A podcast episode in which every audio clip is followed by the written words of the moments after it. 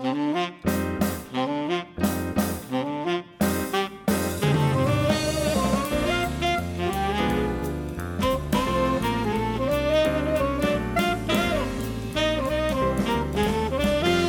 everybody, and welcome to this week's bonus podcast. This is a special bonus podcast because it's our ninth anniversary. Happy anniversary, Gemma. Not wedding anniversary. Nope. Where we've been married longer than that. This is our podcast's ninth year on air. Can you believe it? Uh, if, if this all That's goes to plan, then this is going to be published on the day of our ninth anniversary. So you can you can send us a tweet or something if you like. Nine years of almost every week, bar like two, yeah. doing a podcast about Coronation Street. Oh, sometimes no. twice Hasn't a week. Hmm. it been joyous?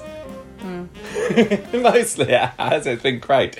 Uh, But it was definitely nine years ago to this very day that we recorded our first podcast. Wow. So we can say that How about that? al- almost to the hour, actually. You know, we were pretty Wow. close. So um, we thought that what we would do this year. Well, we we'd, we'd sometimes do something special on the anniversaries. Often we're like in Manchester or whatever when the anniversaries happen. Yeah. We've not been able to make it up there this year, but um, you know we got the 500th episode coming later this year. So who knows what that will bring? I'll just park that for another. Well, well, I put guess it's 16 burner. weeks or so. Um, but what we have got to celebrate, to mark the ninth anniversaries of the podcast, is a special feature discussion all about number nine, Coronation Street. We're going inside number nine. Nine. And that works, doesn't it? Because it's a TV show and everything. yeah, Daphne this is in no way recently. affiliated with the te- television show Inside Number Nine. It's not, but we are calling it Inside Number Nine because it fits so and nicely. we also don't think we're going to get sued. Hopefully not. Hopefully the BBC won't come rapping on our door, but you know we might have moved house by the time they do that anyway. So, um, I, and this is the first time we've ever had a feature discussion on a house, isn't it? We've we've not done one of these before. I don't know why it's taken us nine years to character think let's let's do a character profile of a house. But um, Are you it was, sure? yeah, definitely. We'll we'll see how it goes. Um, I'd be interested to know what you think about this. Is this something that you would like us to do again? Just No. just say yes because that gives us another another like 12, 13, 14 episodes worth of content that we can fill up. Well, I suggested this ages ago. Yeah, yeah, I know, absolutely. Um, it it should be good. But number nine is quite an iconic house. That that blue stone cladding sure does stand out. We will talk about that. We're going to talk about who's lived there. Talk about favourite scenes that have happened in number nine. We got some history from before Coronation Street, thanks to Daran Little. Because I, I got most of my information for today. I got from Coropedia as usual for their excellent. But I also have a book, and I'll just grab this from the table in front of me now. This is a Daran Little book. Um, called Around the Houses, and it was published in 1997. Is it called Around the Coronation Street Around- Houses, or is it called Around the Well, Houses Coronation On Street? On the front, it says around the Coronation Street houses, and on the spine, it says Coronation Street around the houses. So who knows? And this is a fab book, and it, it's like literally, it's um, obviously a bit old now, over twenty years old, but it goes through each of the houses and it tells you what happened from when the house was built, which was like nineteen oh two for most of them, all the way up to 1997. So there's a ton of history that was obviously never on the show, but um, Daran Little, who was the street archivist at the time, came up with it out of his brain and put it all together. So I remember finding this very, very interesting back in my early days of Coronation Street nerddom. And I'll tell you how much of a nerd I was, Gemma. If you look at the inside cover of this book, you just have to believe me, listeners. I've actually got a little sticker. And um, it says prizes 1997 Form Achievement Prize 90 Art Michael Dodson. And my head teacher, Rex Pogson, has signed it. So I- Rex, sorry, what? Rex Pogson, he was a doctor. That's not a true name. That's not a name at all. Rex Podson. Pogson. Pog. Yes, Pogson. It's an awesome name. Um, I don't know what I had got this. Dr. this. Reg Rex Pogson. Yes, that was my head teacher. Are you sure you He's didn't just write nice it to man. yourself and you rhymed with Dodson? No. Um, I don't know what I did to achieve I was this gonna ask prize. this. I really, really don't know. But I got the Form What Achievement would? Prize when I was in year nine, and um, and the prize was I could pick whatever book that I wanted. And you picked I this book. chose. Oh, I'd What like. piece of I'd like history. around the houses, Coronation Street, please. And they say, sorry, we can only find Coronation Street around the houses. That will have to do. So there we go. Um, so that was fourteen-year-old me special prize to myself, and it, I haven't. I, I don't think I've opened it since What then. would actually. a, what would a little boy have done back in the day for such a book? I can only imagine. I know. I know exactly. what would Mister, I mean Doctor Pogson, Doctor, thank you very much. have bestowed such a gift upon a child for? Doesn't matter. Right, so nine Coronation Street. Let's let's do, do a few stats first, just in case there's anyone who's not sure, because I'm always pretty bad often. I'm Yeah, getting better. At knowing which house and it matches I've- with which number. It's only I've- very recently that I've actually got a grasp of what the geography of the house is, and I think it took me like three set visits. what the geography of the street itself. yeah, to actually go, okay. Ah, so I this is the opposite end of the street to that. Yes. There's some houses oh, the that I houses automatic. go up in numerical value, do they? Oh, that's a bit. They're odds on one How side and evens on the other side. Yeah, I mean, there's some that are that are obviously easier. Like number one, everybody knows is Ken's house, but I think number nine has definitely been a blind spot for me. Maybe talking about this today will cement it in my brain at last. Um, but yeah, I have got better over Here's the a question years. you might not know the answer to. Mm. How many does it go up to? Fifteen, I'm gonna say. I think there's. I think like the shop is fifteen. Yeah, the shop is fifteen. Oh, but is there a seventeen around the corner? I don't know. It's Let- not about Let that. just consult Coronation Street around the houses, and this goes up to fifteen. Thank you, index page. Um, so, current. So can I just ask Oh, another question? Yes. This this book that was gifted to you Yeah. by Dr. Pogson, Yes. does it only do one side of the house? One side of the house or one side of the street? Street. No, no, no. That's if you consult the contents page again, it goes up to page fifteen, and then there's another page up on the other side of the street. Can I? Sorry, So sorry. Hang on a minute. together. This is a bit. This is a bit bollocks, isn't it? It's got. I believe you said that on our ninth anniversary podcast. Queen's in- going to be listening I to this. actually checked, and we I said that word on our Denise Black character Okay, pro- actor profile. Um, so that, so each one of the, the the main side of the street has got an entry, but the other side is just one entry. Yes, but if you want an updated version, you could get um, the 60th anniversary book that was released last year, which has got little pages on each of the houses, although it's only like a double page spread on each of them, so I don't go into as much detail. But we're, I'm aghast. But as I, if we carry on and do more of these character profiles on houses, we will find out more about them as we it. go on. What? Scratching yourself. I'm just having an itchy hand moment. Right. Who lives there now? That's the main question because a lot of people Well, probably listen. To this. Not to the owner. Going, who? What? I've been listening I'm to this for seven minutes. I don't even know which house you're talking about. Exactly. This Which is house? This is Tyrone's house. This it's is probably the most iconic looking house on Coronation Street. It is, thanks to that stone cladding, which we can get to later. But yeah, if you want a mental image of who of which house we're talking about, it's the one with the big blue squares on the front of it. Um, so Tyrone owns the house at the moment, though he doesn't live there. Although you know, with the way things are going on Coronation Street at the moment, bit, doesn't he? Moved in. he's in and he's out. But Fizz came back earlier this week, didn't she? So I don't know. Maybe she's bitted him so. out.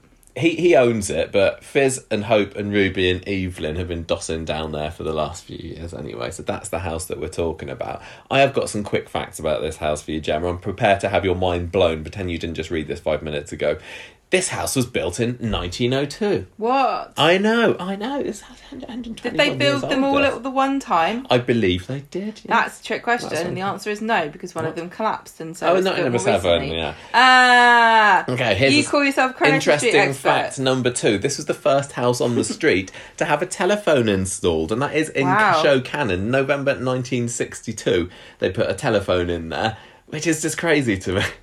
Yes, because I can in, understand them not having TVs or whatever, but telephones?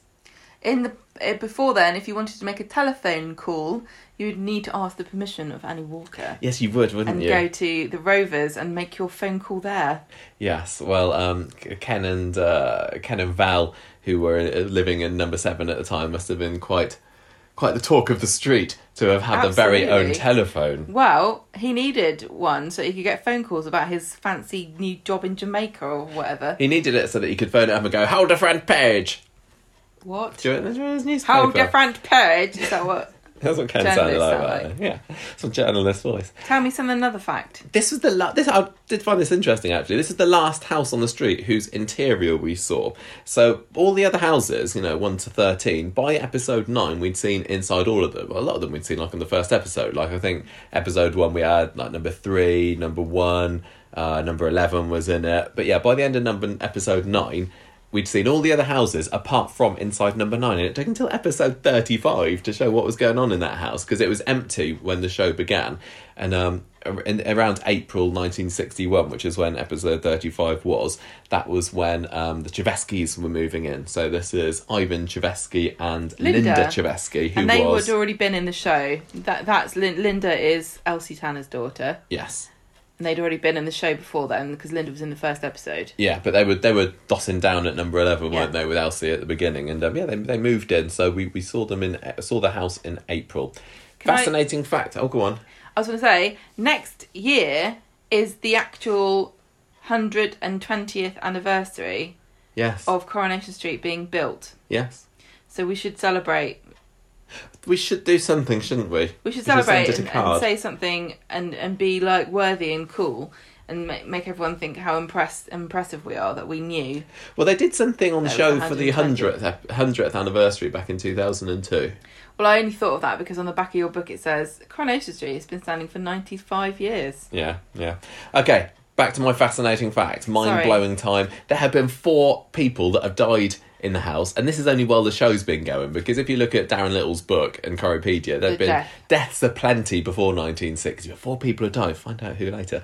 And one character has been born on there. Wonder if anybody could say who that was. So if if Nine Coronation Street was in charge of the global population, what you're saying is that we would not be so crowded. Yes, exactly. It's a I bit of a think we should approach our population problem in the same way as this house. Over the course of the show, number nine has exchanged ownership nine times. But before that, there was only one other owner anyway. So ten times has it's changed ownership um, in its history. Um, Each time becoming increasingly more complicated and fraught. probably, probably a- a- as, Back in the day, you probably just write it on the back of a a receipt. Yeah, give them a fiver and say, "Can I have this that's house, the now?" house, and they say yes. What you do is you put it on the bu- write the amount on a napkin, slide it across Yeah. the cobbles to somebody, and they say, "Yeah, "Yeah, that'll do. I can great." buy a couple of pints of that." Oh, what two pound fifty for a house? We have got some of the prices of that, That's as, too that this house expensive. sells for later on. Actually, um, yeah, w- one of those um, exchange of owners, by the way, was just going from Gary and Judy owning it back in '97 to um, Just just, Gary. Gary. on his own after I- one of the know, intro Can I just say, I don't think that really counts. Okay, well, I'm just just going by what Coropedia says, isn't it? Um, 85 characters have called this their home since it being built. Um, 57 of them since the show started. That's quite impressive, isn't it? 57 people have lived there at some point, Yeah. lodging or whatever. Did you count um, I don't know whether. animals? No, I didn't count animals. No, I didn't. Oh, animals well, have there been. everyone knows that There's been Cerberus. because you said people, but you wrote characters, and Cerberus Yeah. is such a there's character. been there's been Cerberus. And there's been Monica. How many pigeons? And there's oh, many pigeons. Name all the pigeons. Fergie is one of the pigeons. Pid- I don't know what I associate more with this house, pigeons or dogs. It's definitely one of the most um, animal animal Oh. loving, fragrant houses of the street. Probably, yeah, yeah, definitely. And there was um, I can't remember what the Mallett's dog was called. Um, gone right out of my head. but Jack and Vera had a dog as well at one point. Did they? Yeah, wrecked it. Do you remember? Jack um, got it. Rected. Wre- wrecked the house. Oh. Jack got it for Vera for one Christmas present. Um, and then yeah, and it, it, I think it ate their Christmas lunch or something. That didn't last for I too long. Christmas lunch right now. So the house is made up. It's got you go in through the front door. You got your front parlor on the side, which we never see inside. I think that's probably possibly Evelyn's room now. Then you got your hallway, your back room, which is where we mostly see on the show. The kitchen is kind of joined into it, isn't it? Yes. But back apparently when the house was built in 1902, there was a there was a sort of separate scullery, but um, they wanted to get that. They got it knocked through in the 50s apparently. Um, and there are two bedrooms upstairs and a bathroom. Well, when it was built, there were three bedrooms upstairs, but I, I assume that one of them has been converted into a bathroom and they haven't just magically squeezed a bathroom in somewhere in the meantime. Who knows? So, um, let's crack on and talk about who has lived at number nine over the years. Gemma, Yeah. I mean, did you want to do you want to say something? I feel like I've been monopolising this conversation so far. Who was who were our first owners in show? I think we already well, mentioned that we earlier. just said actually. uh, Linda and Ivan, and they bought the house for five hundred and sixty pounds, Five hundred and sixty which works amazing. out at twelve thousand seven hundred and forty-seven pounds in today's money. So That's still quite a fairly affordable. But poor Ivan had to work two jobs just to be able to afford it, um, and he had a bit of a because he was he was Polish. Hmm. And he had moved to England because he was fleeing Poland because his grandfather was caught harbouring a Jewish doctor. Um, she I think that she and uh, Linda and Ivan went to go live in Poland, but she didn't like it. Yeah, yeah, they did. Yeah, he he came over to England after, like I say, escaping the Nazis. Um, met up with uh, Linda, married her, tried to take her back there, and she's like, "Nah." And I don't like it. Well, like Weatherfield actually. Then they came back, and that's kind of what I mean, where, we, where we got them at the beginning of the show. Was Poland that she's like Weatherfield's better than this? Well, I It was don't know. pretty grim back in the day, Michael. Probably didn't speak English there, I imagine. I imagine, wonder how good Linda's um, Linda's Polish accent was. Uh, uh, probably not so good. Right, so um, they ca- they they didn't last long. They stayed until Christmas 1961, and then they went to Canada, which is apparently nicer hit than than Weatherfield because It's got nicer air, yeah. baby. Paul got a nasty cough. Mm. So they went to the land of clean air, Yeah. Canada. Yeah.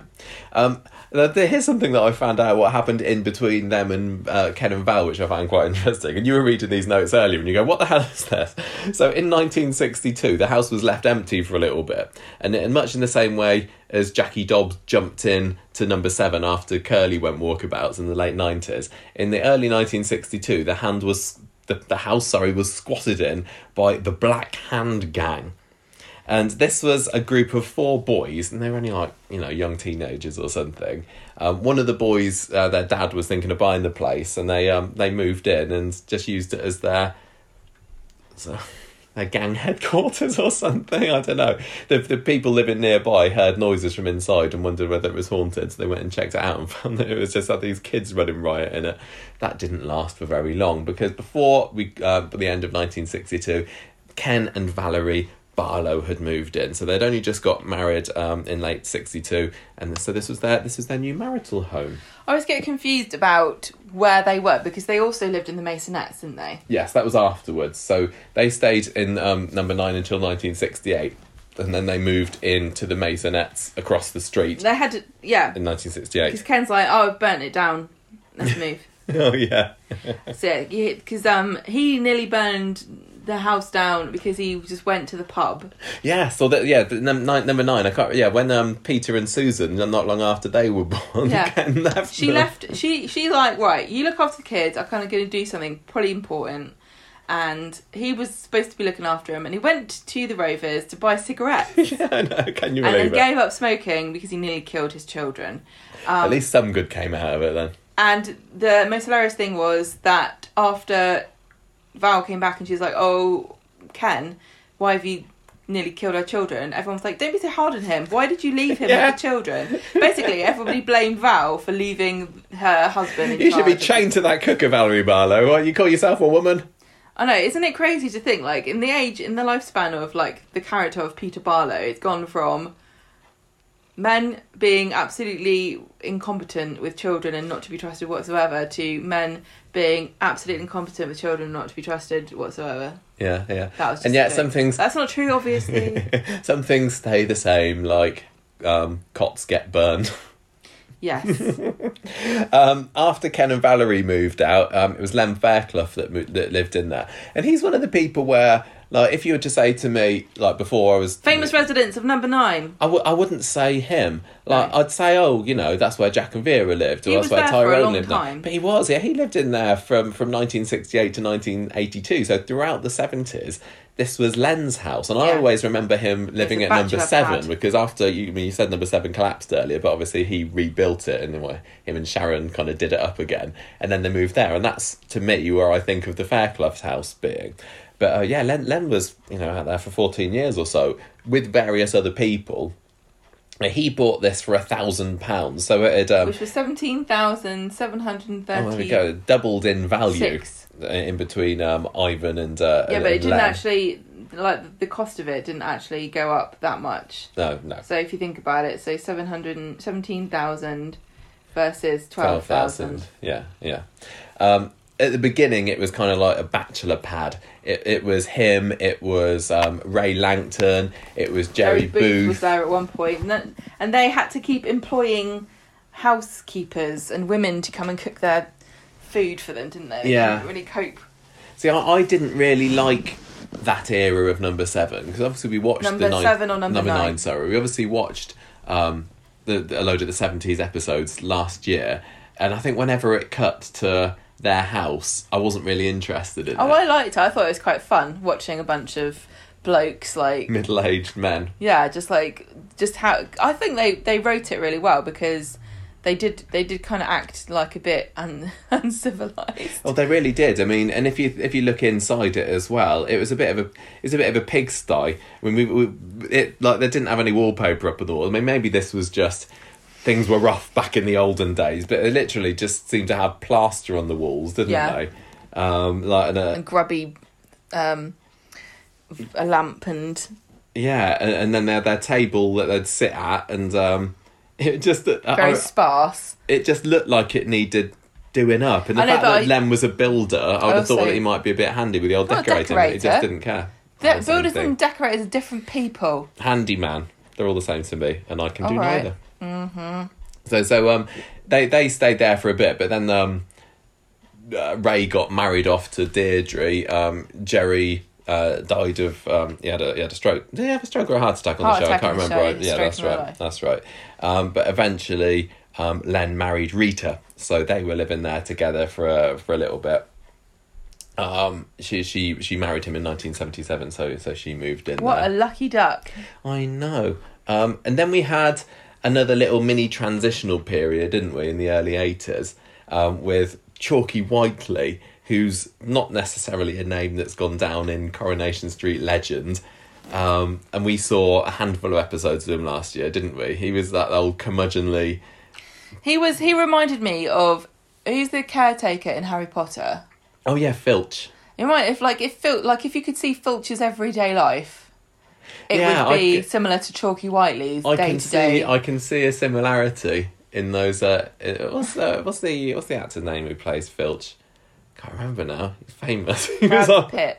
he was in he was in um thingy Game of Thrones as well, wasn't he? But I, I see a resemblance between them. So th- this guy Chalky Whiteley, his name was Tom Whiteley, and he bought the house for ten thousand pounds. David Bradley. Ah, you you're right with the Brad now, why has he not been in Coronation Street? Maybe he has. Who Brad Pitt? Oh, Brad, Dave, oh, yeah, Dave Bradley. He needs to come in, doesn't he? Absolutely. So yeah, this was bought for ten thousand pounds. So it was ten thousand pounds more expensive. And I mean, that nine thousand is- pounds more expensive. Ten times more expensive. That's a, that's a good. Considering the fact that Len didn't do anything. Well, thirty-six thousand pounds. Oh, actually, no. He did put central heating in for Rita. Thousand pounds, Michael. Okay, okay. Yeah, one of the things that Rita did when she moved in there, she kind of got fed up with the fact that it was a basically a pit. Um, and she uh, drew up a list of demands of things that she wanted from um, Len, like I want you to knock the front parlor into the into the back parlor, and I want you to put the central heating in, and maybe maybe decorate. um, and he did put central heating in for her, so that upped the value of that How quite nice. nicely. I I'm looking up David Bradley here. See if he's ever been in Coronation Street. Perhaps Mm. he was one of the children at the beginning. Um, and one of the facts, did you know trivia, is often plays cranky old men. There is a gap in the market for cranky old men in Coronation Street at the moment. That's Born in a, that's a Coronation Street trope that we don't have at the moment. Could have been he could have been Ken. Couldn't he? He could, he could have been Ken. You're right. Imagine, just imagine that. Imagine. So um, that- there was there was a bit of a, a, a to do between Len and Chalky. Um, Len had left the house in just about as the same state that it had been throughout his time there, basically. Um, and when Chalky moved in, he was like, "Oh, "This is a pit. I don't want to live here." So in revenge, he didn't pass on Len's post to him. Well, you know what you need to do when you move houses: inform the um, Royal Mail and set up a director a directing I know, service. uh, Len, Len was best friends with um with Alf as well, wasn't he? Did he work? He didn't work at the um. He wasn't Sorting post. office. Didn't work as a post office man anymore, so couldn't have done nothing. So See, if he if it if it was Harry Potter world where David Bradley lives, just you just get the owl. Like, what are you doing?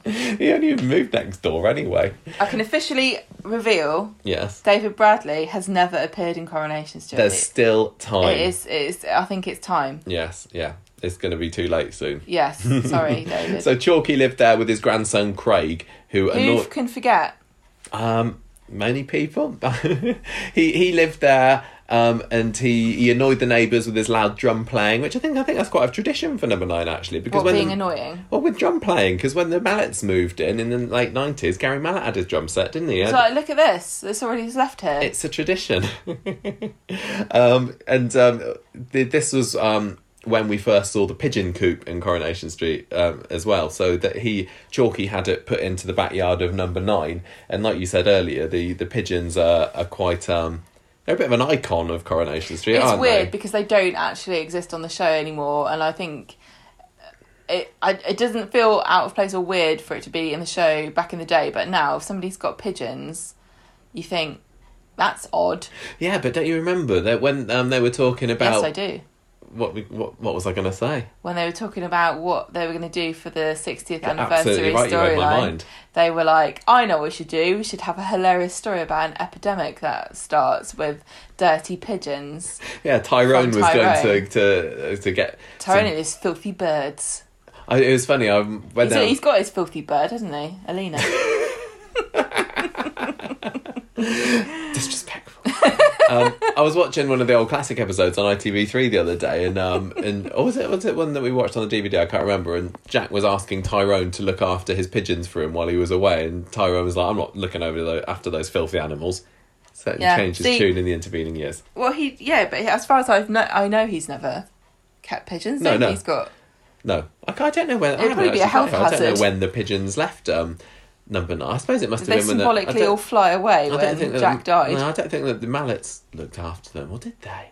Maybe, maybe, maybe Gary did. We're getting Doesn't matter, it sidetracked. It's not the story of pigeons. Number nine during Chalky Whiteley's time was also the first time that we saw Phyllis Pierce classic character because she was brought Mm. in as this Craig's maternal grandmother and Ch- Chalky was Ah. his paternal grandfather.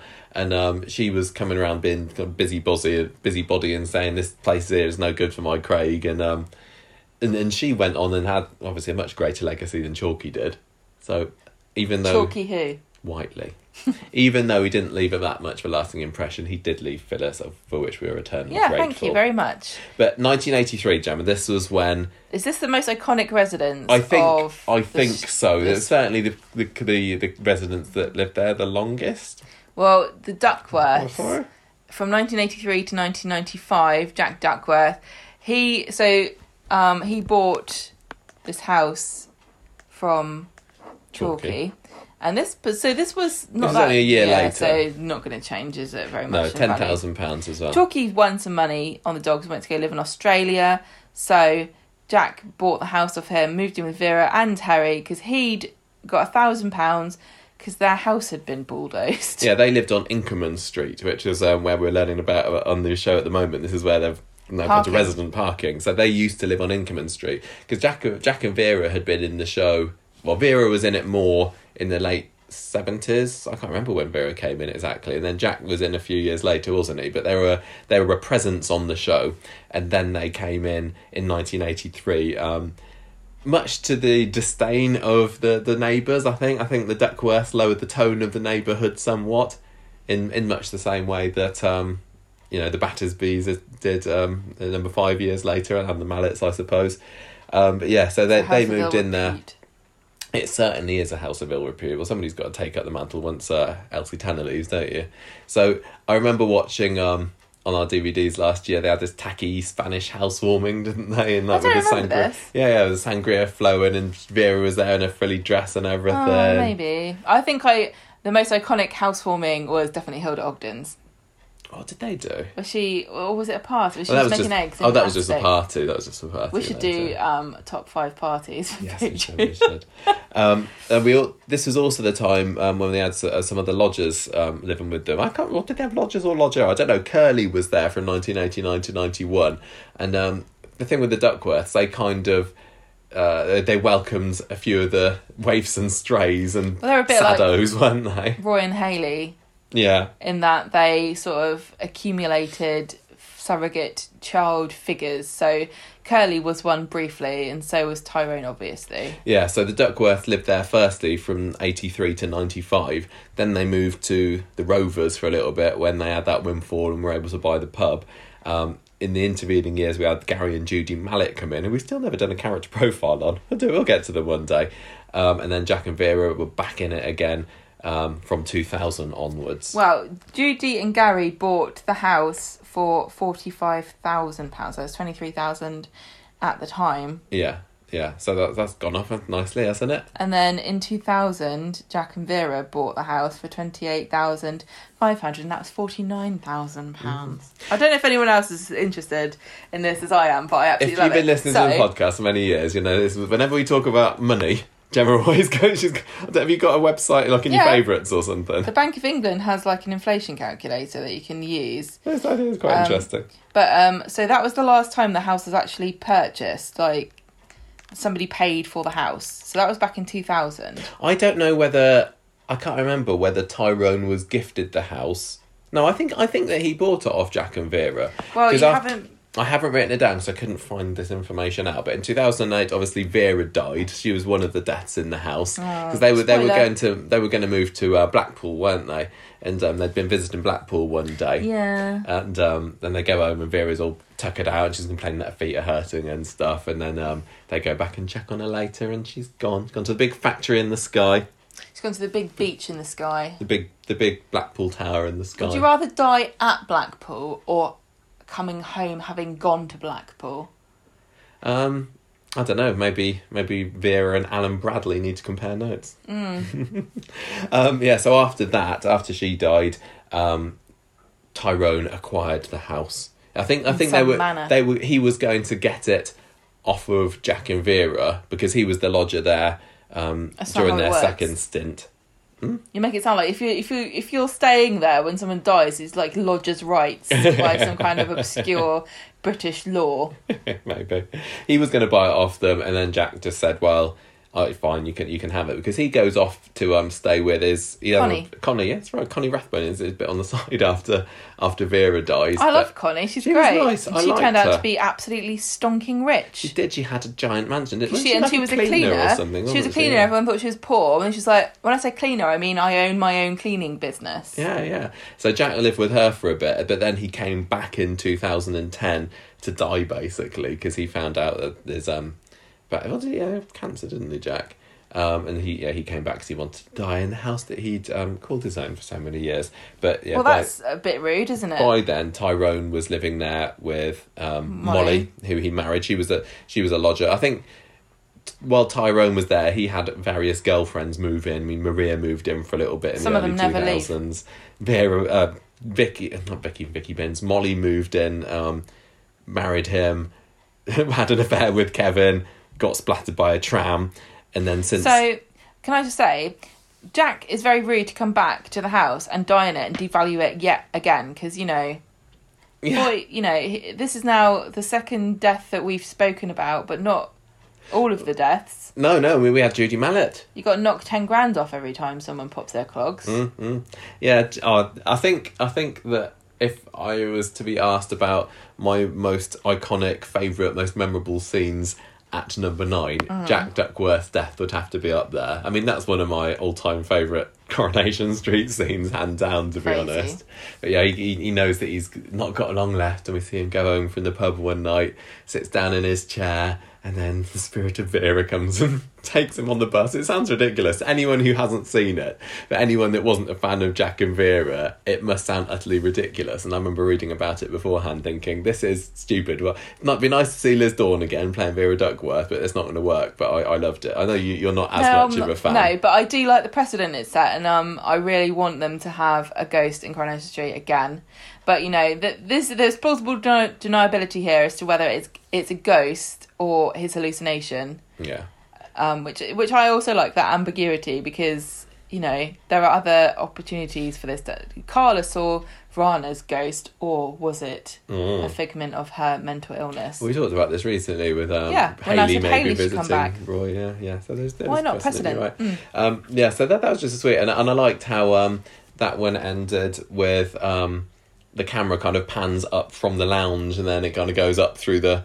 Up through the top floor and out Yeah. in the roof and and everything. It's uh, and then you've got Bill Tarmey singing on the soundtrack and everything because he was a bit of a bit Hmm. Trying of to a- get some money before he leaves. I was going to say a bit of a cruiser, but that's not a crooner. Crooner. crooner. Cruiser. He used to drive up and down the road l- looking for chicks. Um, yeah, so since then we've had Tyrone and various people. There was obviously Kirsty, and that was around about when we started doing the podcast, wasn't it? When he had his uh, girlfriend Kirsty beating him up in there. Tommy, Tina, Kirsty, Luke, Sean, Fizz, Yeah, Ruby, Ty, um, Hope. there's been a whole whole Evelyn. host of people that have been moving in there in the last ten years or so. Lost count. Um, so that, Yeah, I think I think it becomes obvious as the show progresses that the the realist the realism about how many people you can fit in a house just goes. Yeah, I mean, when we if we look at the seventies and we just had you know Len and Ray and Jerry, it's like yeah, I can see how that works. Well, three single blokes. Yeah, and there were three okay. three bedrooms there. Yeah. Okay. Fine. but I'm not I'm not surprised that Rita wanted to move to number seven when that got rebuilt because that was much nicer. Um, we kind of skimmed over the Malletts a little bit. Um, that this is a period that we've watched a little bit on the DVDs, and I've I now- quite like Gary and Gigi. There's been a ya? lot of forgettable I do as well. characters that have come and gone on Coronation Street, to be honest. Um, and a lot of them are sort of obnoxiously bland. But even though Gary and Judy didn't have an exciting, you know, personality or backstory or any, or like even a even a story at all, No, and Gary- I kind of like them. Gary and Judy were in the show for They're like quite 90, low-key. I'm going to say 95 to 99 it was when Gary left. And we haven't done their character profile yet, but I think when we get round to it, it's basically going to be they come in, they, They want, want to have a baby. baby, they can't have a They baby. keep taking other people's. They they have Zoe in as their lodger, don't they? Played Yeah. by Joe Froggatt. Yeah, um, right, That was a nice little period, exactly.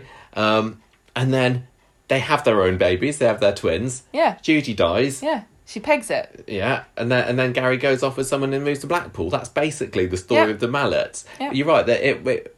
They're just quite charming and charismatic. I think when we do a character profile of them, we need to do them together because I don't think they did much separate, which was nice in a way that yeah, they were that's so how it should be. inseparable. And um, yeah, they went through all their trials and tribulations together. Yeah. But I, I did I did enjoy the uh, the Zoe story and um, yeah, I I mean I'm I don't have a, a broody bone in my body, but I did certainly feel for, for Judy and her um not being able to not being able to have a baby of her own.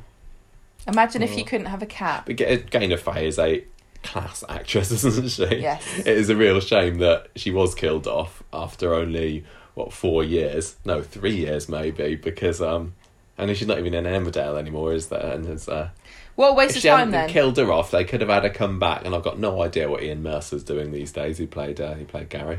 So I, I said earlier that we um, also know a little bit about what happened at number nine before See, Coronation I Street think started. this is also a bit of a trivia, interesting fact that the person who originally owned the sh- the street, um, and therefore that house, is the is the person that Rosamond Street is named after. Would you tell tell our dear listeners Well- the story? Because not many people know this one. Between 1902 and 1946, so that's when it was built until after the end of the war. Yes. Mabel Grimshaw owned the house, and but and you might be thinking, what? So what? What's that got to do with Rosamond Street? Well, guess what? Her stage name was Rosa Handbury, Yeah, she's a singer. Was Mabel Grimshaw? and she fell in love with a landowner called Sir Humphrey Swinton, and she was his mistress. And when he died in 1900, she got all of his money and everything, and he had plans to build Mawdsley and Coronation Street, and she saw it through. Good for her. And she owned all the houses, but she never lived there because she's posh. She's rich now. And then when she died, the evil landlord, Edward Wormold, took it over. I think he took over quite a lot of the houses when Coronation Street Yeah. first started. A lot of the residents talk about He's their like landlord, slumlord, isn't he? Mr. Wormold, and and I think there were two Mr. Wormolds. There was there was the one who couldn't remember any the uh, Hilda and Stan's names. yeah, because he rented it. Well, one he sold it to yeah, to Hilda and Stan when they moved in. Or Yeah. did he rent it? I'm confused. there, there were It's lot. very strange. I, to, to I be honest, track of who's renting. it is very. I don't think council. it's very very usual for so many working class people to own their own homes. No. Well, it's there. There are more owners now than there were back in the day, anyway. But yeah, so so um, this, well, a lot of person, people would kill to be on that bloody housing ladder, wouldn't they? Mm. So in a way, I th- I just realised Rosie Webster is also named after Mabel Grimshaw because she's named How after funny. Rosamond Street. She should have stayed with Jason, So um, and she yeah, have had to change her name. True. So basically, before the show, we had Mabel Grimshaw and Edward Wormold o- owning the place, but we had lots of residents coming through the street Renting. renting it during that time. Starting off with My classic favourites. name Gemma, The Crapper family. the Crapper family moved in Albert in Crapper. 1902. Pearl Crapper, Jack Crapper, Ronnie Crapper, Bertie Crapper. Each one crapper than the last. Sadly, Albert Crapper and Jack Crapper died in the Weatherfield main pit disaster of 1906, and Bertie Crapper died of TB.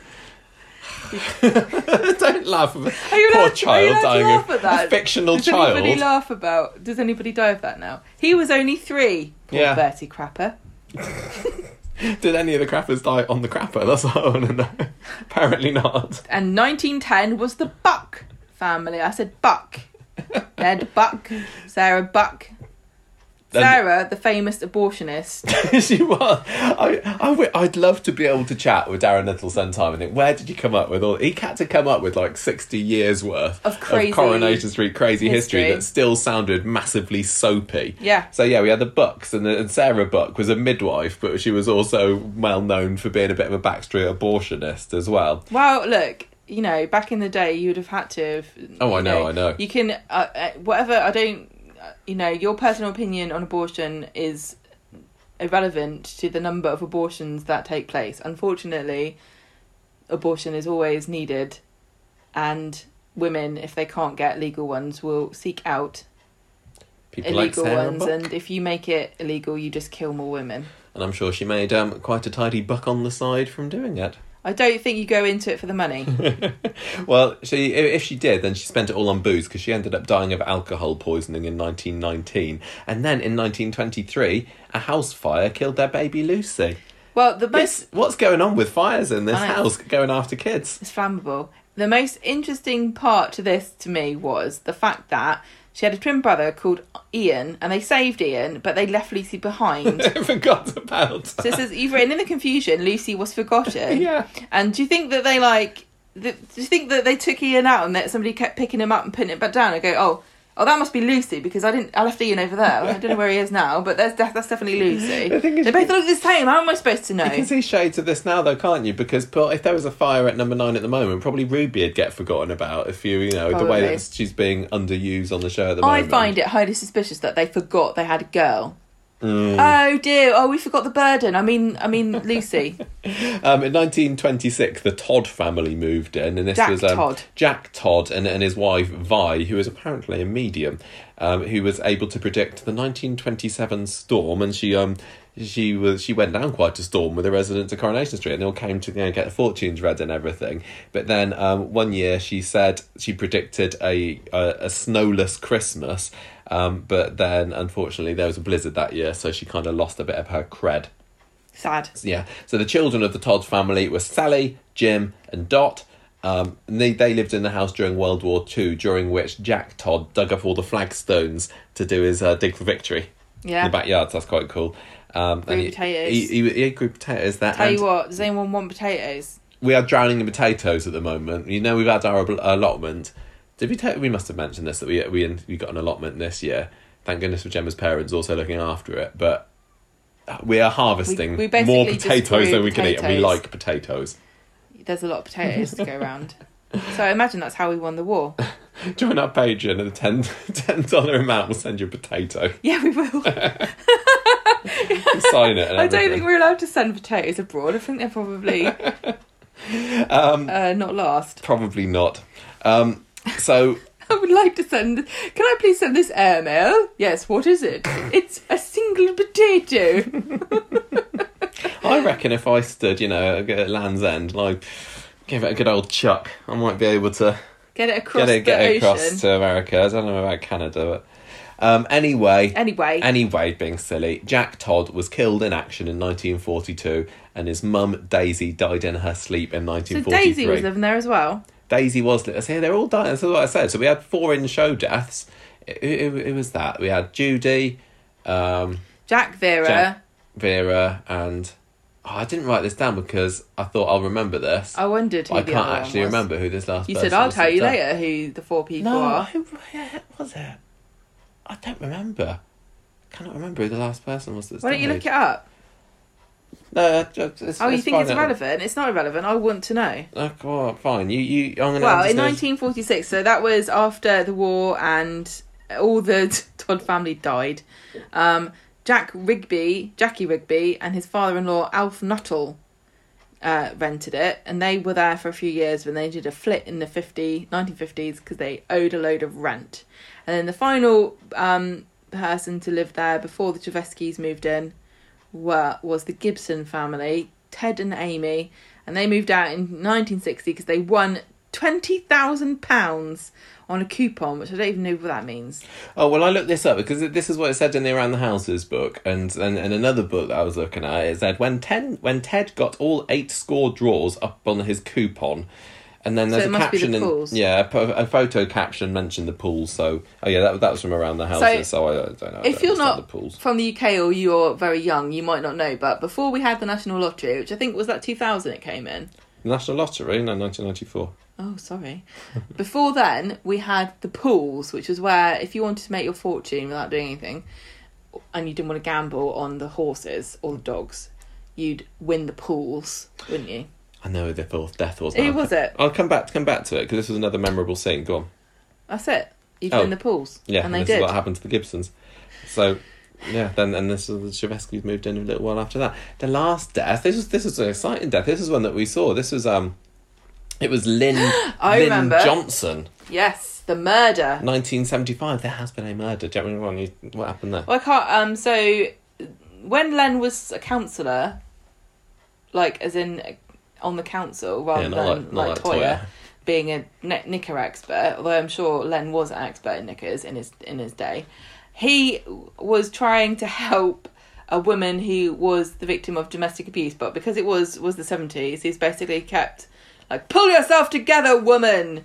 Just why can't you just cook the potatoes when he wants them to be ready, and then he'll No. stop beating you. I think that Len said, "Look, here are some people that you can go and speak to about it," but know, she but- didn't want to. She wanted him She- to sort it out, and she well, got a bit hysterical. she no. Well, it was also you know it's very it's complicated, and it certainly did not understand how complicated it was in the seventies to to help somebody get out of a domestic violence Yeah, abusive relationship. But anyway, you couldn't go to itv.com slash advice. no. Oh, diabetes. Oh, maybe I got that as well. Anyway, um, he was accused of killing her because she came round his house and he went to go and help, find some way of helping her or something.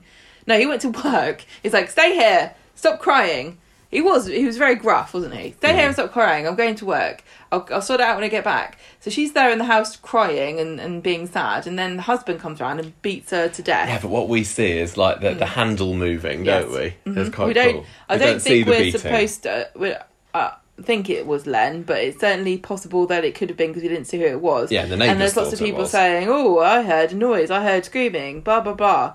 And then, um, yeah, he. I think he finds her dead, doesn't he? Yeah, yeah. He he goes back and I think it's him anyway. Or Ray so or we've somebody. got one woman dying tragically young of a brain hemorrhage, Mhm. or was it an embolism, or was that No, it was thing? um, it was an emblem. It wasn't it wasn't brain. Judy died because Yeah. um she was in that car accident, wasn't she? With that dodgy car that Terry had sold Oh, Vera. that was also a scandal of the day. I remember my parents used to buy, well, most people used to buy second-hand cars. I don't know who was buying them new.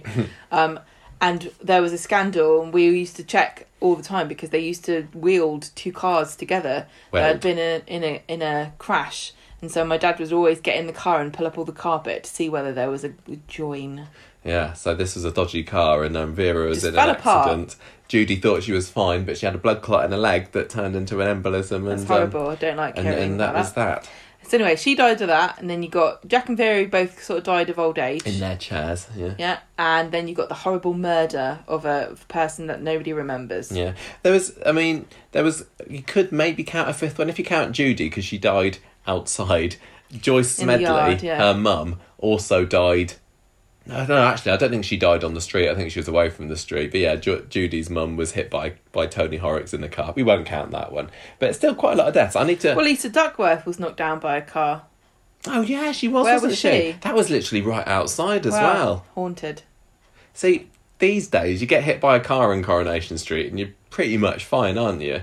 Back on your feet again the next Yeah, episode, maybe. But back in the olden days, if you got hit by People a car, that hurt. You didn't get up again. I tell you what it is now. It's all that organic smoothies that we have. Mm, mm. Yeah, Lisa Duckworth stayed at number nine for a little bit because she was uh, she uh, was going out with Terry, wasn't she? And then he got sent to prison and tried to escape on their wedding day, and um, and she hung around um, with Vera and Jack. But yeah, she got she got knocked down. Again, it kind of mirrors the current situation with all the traffic on Coronation Street because um, there was like a diversion or something of traffic through Coronation Street back in '93, and then um, and then she got she she dropped her purse, didn't she, and got got runned over. Do you think that um, the fire that was caused by Ken Sodenoff Mm, was with cigarettes. the the spirit of Lucy Buck trying to get her revenge because another pair of twins, a boy and a girl, in the house where she was burned to death, Maybe. left unattended. Yeah. Maybe it was. Maybe there's an evil malignant never know. spirit there. Mm-hmm. I think Coronation Street needs to do another séance. Have you got any other um? Any I other want pref- to see Kathy and Brian doing a cyber séance in number nine to fi- to contact the spirit, and then I want Gail to come along and blink furiously at them and ask them if they've heard of anyone called Fanny. Okay, you- you're right. And I'm well, sure why not? do That it's about the caliber of the comedy. why can't? I, why am I not allowed to get away with it? And they are. Have you got any other favourite famous number nine scenes? I don't know. Um, I'll tell you what one of mine okay, is. go on, tell me. When Jack punches Terry oh, uh, after he sells baby Tommy. So he has he, Lisa has this baby. by the spirit of Lucy Buck. You're you obsessed with this. Um, yeah, well, so- she's furious because he sold this baby, and she could have been sold, couldn't she, instead of being left to die? Yes, okay. So Lisa has the baby. She gets hit by a car. Terry comes along and says, "I'll, I'll have this baby." I'll have it. Sells it on to Lisa's parents, Jeff Yeah, and good Doreen idea. Horton. And then when Jack finds out, he punches Terry, and it was like Christmas Eve or something. It was a very good punch. It was a Christmas present for everybody. Yeah. Speaking of punches, I think when Yeah. I think of number nine as well, uh, I'm drawn to all the uh, the Kirsty and Tyrone stuff from, Well, ten odd years ago. that was another domestic abuse storyline Mm. when Kirsty was horrible and hit him with a Hoover. She did. She often hit Pushed him him with a Hoover. the stairs. and she and she threw a silver baby rattle at him once, if, I, if my memory serves me Ooh, correctly. or was it levitating for the spirit No. of Lucy Buck? No. it's funny because you get houses that go through periods of being in the show a lot and then Yeah. not much to do. Like at the moment, I would I would probably put money on the fact that number nine is the house whose interior we've seen the most in 2021. Probably. But then you go through years and it doesn't appear at all. Like Yeah, after true. after this Platts domestic used to be like the Friends sofa of Coronation Street. it was. It was always in it. But after this domestic abuse story with Kirsty and Tyrone, they didn't really get any stories at all of note. Up until this one, almost there was a little bit here and there, but you barely ever got to see their house, and now never out of it. I want to know what what set, what house have we seen the most of a set of? Because type the number nine, we've seen the back. The back room is the one that's always used. I Yeah. don't think we've ever seen the front room. Well, we, we, we saw it like with Gary had his drums there. I remember. I don't know if Okay. we've seen it in a long and we time. saw we saw the upstairs landing because that's where um, Kirsty beat Tyrone up once. We've seen um we've seen Hope's room at one point when Did she we? when she went off. Uh, she did a bit of a runaway the other Oh, year, yes, didn't she? We did, we did. Mm. Um, yeah, we've we've. I don't think there's a single place on Coronation Street where we've looked inside every room. No, but if you want to if you want to do that, then you just need to download the free app from the App Store, Coronation Street Words and Design. And here's my little plug for the thing that I've got I no don't reason think it's to plug. actually true to the show It's not really. because you can pick your own. quite handily for this discussion at the moment. Number nine Coronation Street is the one that we are decorating. So, Who's so we? me and the one other player of Coronation Street Words and Design. Okay. yeah, so um, you, uh, so far we've been able to um, decorate number one and the Rovers, and for the past few months, whatever, it's been number nine. So I've I've now got a nicely redecorated lounge and kitchen area in Jack and Vera's Congratulations house. to you. Yeah, and it's Jacobera that's living there in the app. Um, and another memorable scene I would have to say from number nine is that one as earlier this year, that however long it was, 12, 13 minute, it felt like scene Oh, from yeah? um, Fizz and Tyrone when he admits that he's got feelings for Alina and he's kissed her. That was an epic scene. I loved it. Wow. Good. I'm glad that you liked it. It was a pretty good scene, wasn't it? It was probably one of the longest scenes in Coronation Street history. Not the longest ever, but a pretty good, Yeah. pretty long scene. Yeah. Really. Yeah. So Good talking Aaron. about design, Oh, I like your link there. Nice segue. we can talk about the. I think I think number nine is the most iconic exterior, and also a pretty iconic interior, but not for the right reasons. No, I mean, the, it, this cladding wasn't always there. It was put up in 1989. I want to know whether this cladding is going to have to re- be replaced because of the Grenfell fire. Well, I don't There's think a bit of a there's a bit of a um, scandal going on, and I think this is outrageous, and I can't believe more people aren't furious about this because this cladding has gone on lots of flats and places, and it's I don't know what does it do to spontaneously combust and kill everybody, and now you have to replace it, but it's at the cost of the re- like the residents have to pay for it, and some people who own flats are having to pay over you know a hundred thousand pounds for the cladding of their houses. Well, let's How hope could that you that doesn't afford happen, it? happen to poor Tyrone. Yeah, so this this cladding Well, was you put can up. just give it to to um. So here you go, uh, Fizz. You, I'll gift it to you, and then the, the burst taxman into fire the next day. It wasn't Well, hopes it was like it wasn't me, honestly. so Vera, Vera kind of seemed to decide on a whim back in February '89 that she wanted cladding put up. She thought it would like raise the profile of the house and make it look a bit classier and everything. It took about a week to get it put up, but nobody liked it apart from Vera. Then you just get lots of shots of everybody muttering about how it lowers the tone of the neighbourhood, and Well, it actually yeah. did devalue the house. Because everything's red brick, isn't it? And she's got this cladding that's gone on, which is fake stone painted bright yellow. Yes. Well, it, it it was not so bright in the early days. I mean, I've got I've got. I think I might as well bring it up now. I've, this isn't going to help um, people who are listening to this, but it's, it's good for us. I have got pictures here of number nine throughout the year. So back in pre-cladding days, it was red brick like everywhere else, and all the um, all the trim around the windows and the door and everything was yellow. But once this cladding was put up, it wasn't it wasn't bright yellow. No, it was like a more kind of. Cotswoldy pas- pastely, and it didn't have the blue streaks until um, the early nineties. But there were some bricks that were like a little bit of a different shade. They were ever so slightly pastely blue. Um, but yeah, it wasn't until um, 1994, Christmas 1994, I think, that Jack's brother Clifford decided to paint all these different ones um, bright blue. Um, and, and again, Vera absolutely loved this, but um, everybody else hated it, and they became a bit of a laughing stock if they weren't already. So I've got a picture here, Gemma, um, of the house once it's been painted blue, and it looks very different to how it looks now, doesn't it? There's an awful lot more blue bricks on the house then than there are these days. It's almost like 50 50 blue and yellow back when it first got painted. And then, again, if you if you skip ahead to the, the final days of Quay Street, there's a lot fewer bricks in sort of cladding bricks in total. So I don't know what happened here.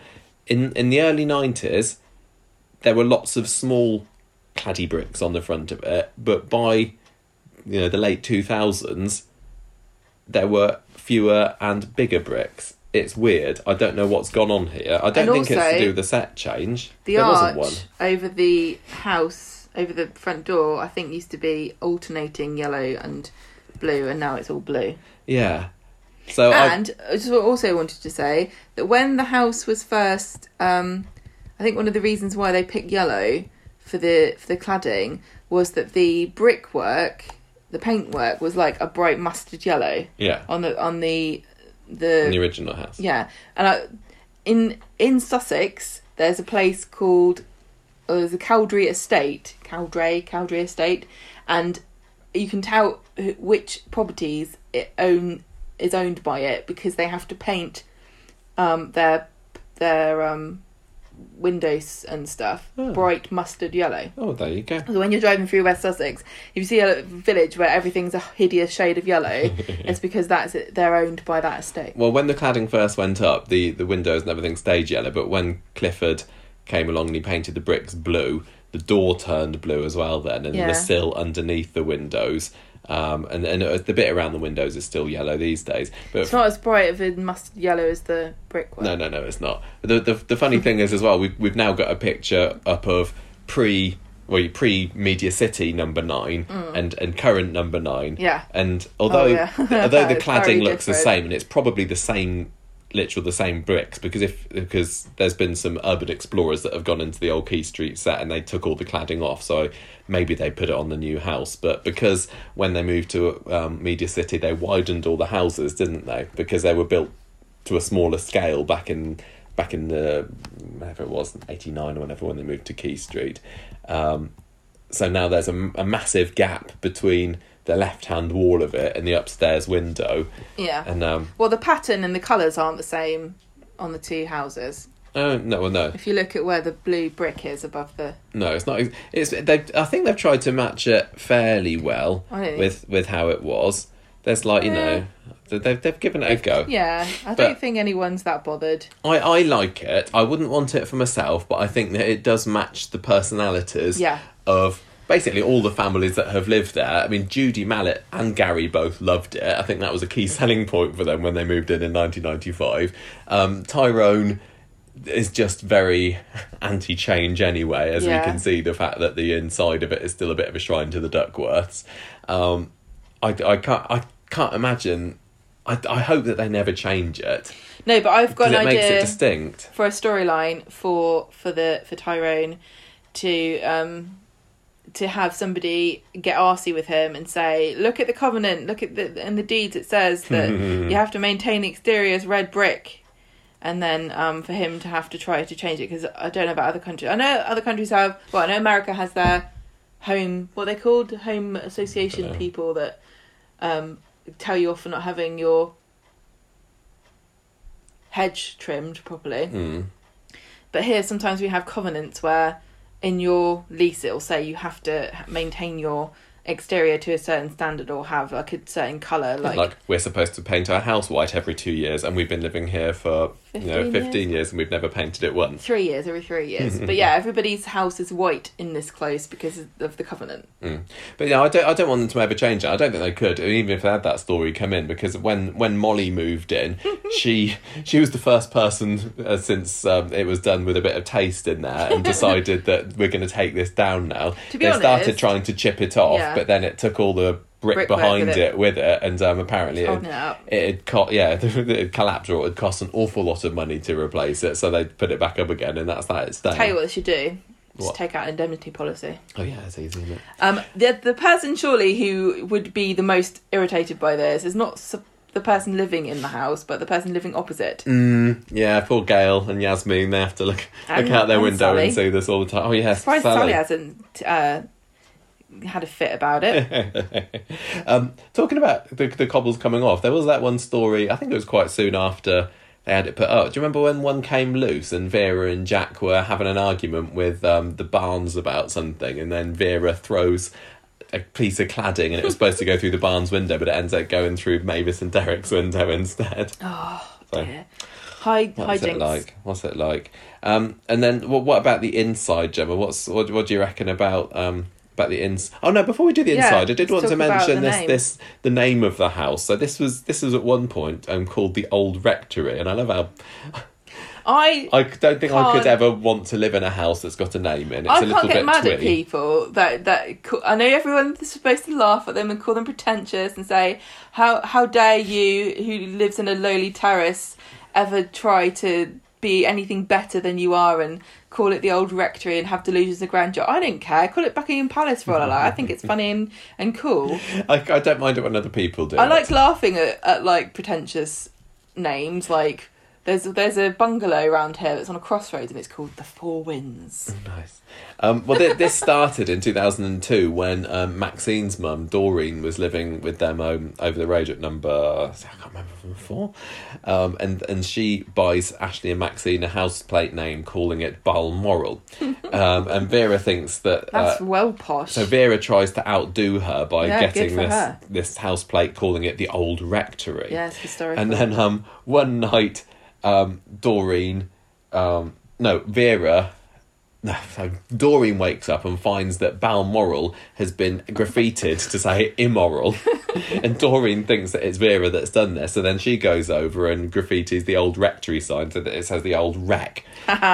So there's a bit, a bit of a humorous back and forth. It turns out that Ashley was the one that turned that graffitied his own house name, turning it immoral just for a joke, really, because he thought it was silly. And Vera paints hers back, and it was it stayed as the old rectory for quite a while. But I remember it was it was really like shoddily painted on. Yeah, but then it looks authentic. Yeah, See, maybe when we move, we should call our house a name that our new house that we're gonna have, You call it and the we could call it like um, Five West End Road, and in brackets it'd be called Number Nine Coronation Street, and that would really mess with the postman's head.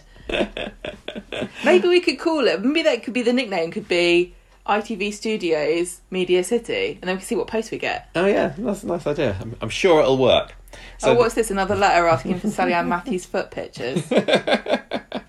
no, we'll just forward that one on. um, so the interior of the house.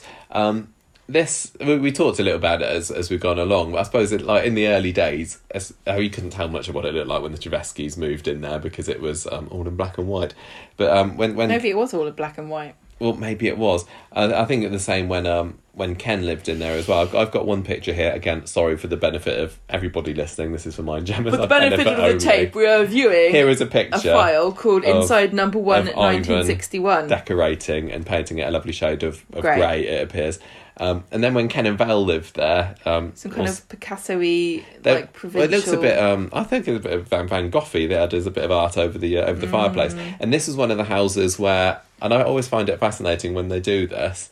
They change like the camera angle over the years. Yeah. Like if you think about like Chesney and Gemma's house at the moment, there's a certain angle that you always see. yeah, with like with the, where stairs the behind. and it's usually the wall where the TV is, Yeah. which is weird because then it like the t- television becomes a mirror through which you you view a parallel dimension where your front room is inhabited by chavs with four babies. Back in the back in the eighties, however, that house you always used to see the other end of the lounge where they got that little arch over where the fire, um, the fire surround would have been, and it's like there's like a little nook built into the wall, but you never see that these days. And No. and then back in the sixties, you used to see the wall that is now the fourth wall, the which is fireplace got on the fireplace on and everything, and that and that kind of carried through. Uh, I suppose when Len was living in there, you got to see a bit more of bit more round the house, but we were more used to seeing the current wall that we yeah, see now. a lot of the angles seem to be straight on into the set now, but back in the day, I think they used to be more from an angle of like either corner, didn't they? Mm, mm. I don't know. I don't know.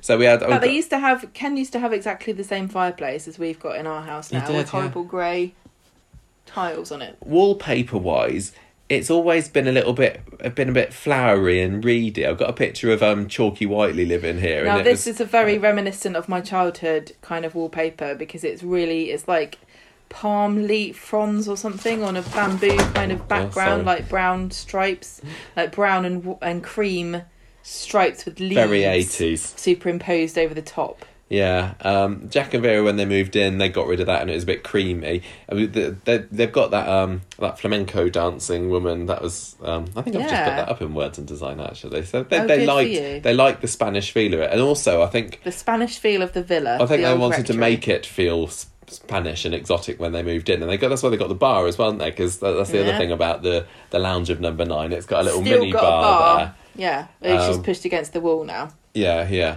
Um, Jack and Vera's time there, it kind of went a little bit purple and flowery on the wall. Gary Mallett and Judy, very very nineties kind of rag rolled purple look. Now, in the UK, what was the name of that show? Changing rooms. Changing rooms was where they come into a house and they go, look at this horrible 80s 80s stuff. Let's put some cool 90s stuff in, and it would all be rag rolled or fake. Um, that the, there used to be this roller that used to do fake wood effects on stuff, and also.